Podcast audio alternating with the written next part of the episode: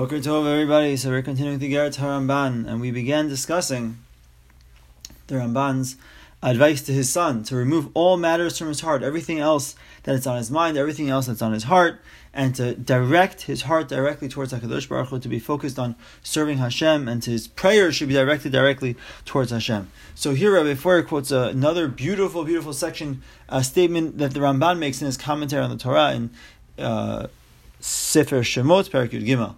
The Ramban says, I'm going to read you the translation of Rabbi Feuer. The intent of all the commandments. The Ramban says, what's the purpose? Let's look at the totality of all the commandments together. Let's not just look at individual commandments, but let's look at all the mitzvot together. What's the intent of all the commandments?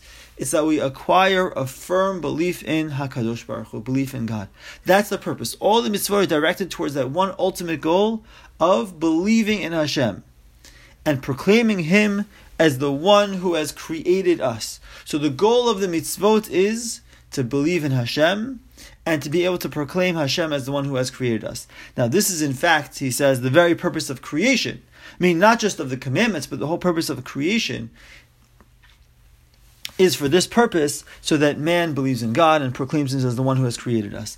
For there is no other motive known to us. We don't know why any other reason why Hashem would have created man. Now, just as an aside, I assume that Ramban is agrees to the famous principle of of Ramchal that Hashem created us in order so that He can give to us, and the ultimate giving is giving us Olam Haba. We have this world in order to earn it, right? I think he's just talking about along the way we have to part of the way we earn it is through awareness of Hashem by doing the mitzvot that comes as uh, the more a person proclaims Hashem as one and the creator of the world, the, the closer a person will be towards fulfilling the mitzvot. I assume that's what Ramban means. So let's continue with this this quotation from Ramban. So Ramban says the supreme being asks of man only that he come to know him and to testify that he is the creator. All Hashem wants is that we come to know him and be able to testify that Hashem is the creator. That comes through the fulfillment of the mitzvot. Now listen to what the Ramban says after that. He says, the prayers we recite, the synagogues we build, the convocations we hold, meaning all the gatherings, all the prayers, all the the the batei knesiot that we have, what's the purpose? So he says, all are designed to give outward expression to our inner conviction that He is the Creator. What's the point of having a shul? What's the point of having a group prayer of all getting together? He says the purpose is so that we can express our inner feelings that Hashem is our creator. That's the goal. Meaning tefillah itself is all about expression of realizing Hashem as our creator. And he, he quotes these beautiful words. We assemble in the house of prayer and cry out, Briotecha. We call out to Hashem, we are your creations. That's our calling out to Hashem. That's the purpose of gathering together in the houses of prayer, so we can call out to Hashem, Briotecha anachnu.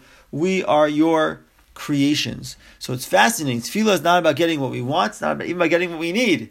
It's about acknowledging Hashem as the creator of the world, of the world through the stages of praising Hashem, of asking, and making requests of Hashem, of uh, thanking Hashem for things, things that He has given us, the three steps of tefillah, through those three steps, we are really just expressing Anachnu, we are your creation. So there's a fascinating, fascinating uh, new perspective or additional aspect of tefillah that comes from the Ramban's commentary on the Torah. It's very, very important. Perhaps one of the most important uh, commentaries written on the Torah is the Ramban's commentary on the Torah. So he includes this in his uh, explanation in Sefer Shemot. Okay, so now Rabbi uh, Feuer continues with the Gemara Masechet Brachos. So the Gemara teaches us that he who prays must direct his heart to heaven. His heart must be directed towards Shamayim.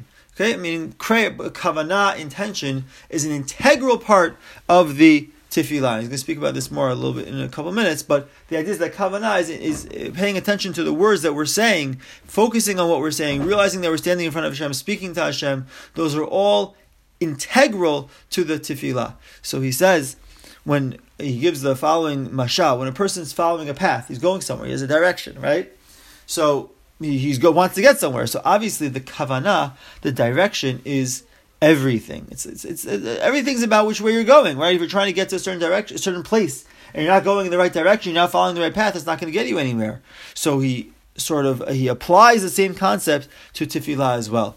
He quotes the famous uh, statement that tefillah b'li kavana guf b'li neshama. Prayer without intention and direction is like a body without a soul. Imagine a body without a soul. It would just be this lifeless, perhaps even, or at best, animalistic being. It's not going anywhere. It doesn't doesn't have the understanding to the the spiritual significance to be able to be directed somewhere. So the prayer without the proper intention, not paying attention to what one's saying, is just a body without a soul. It's just you have the, the form, you have the tzura, the form of the prayer through the words, but you don't have the soul of the prayer. The soul of the prayer is the intention, is the meaning that is behi- that is behind the words that one is saying. So, so when a person is following, wants to go somewhere, so he needs kavanah, he needs direction, he has to know where he has to be on the right path, going in the right way. Same thing person wants to go somewhere in life and he has tefillah, but if he doesn't have kavanah, he doesn't have direction in his tefillah, so then his tefillah isn't necessarily going to take him where he needs to go. Okay? That well, the word kavanah is sort of a double meaning. It means direction, but in, it, it also means intention. Intention and direction are one and the same. If a person has intention in his prayer, he also has direction in his prayer. And he continues and said that the essence of direction is to know one's destination. You have to know where you're going, right? So if a person wants to pray to Hashem, he has to know what, what he's praying for. What are the goals? What are the outcomes? Of course, sustenance, maintaining one's life, health, those are the basics, but there's more to it. That's not, that's not the entirety of tefillah. It's very important.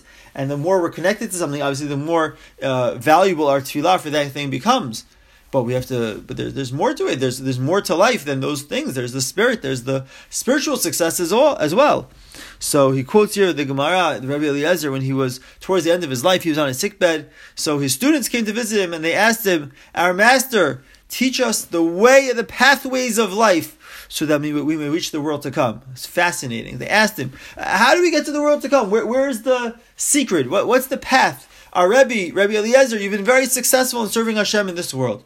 So we want to learn from you. What's the path? Where do we go? How do we get to follow in your ways, to follow in that direction? What, what's the essential thing? What one essential idea do you, can you share with us?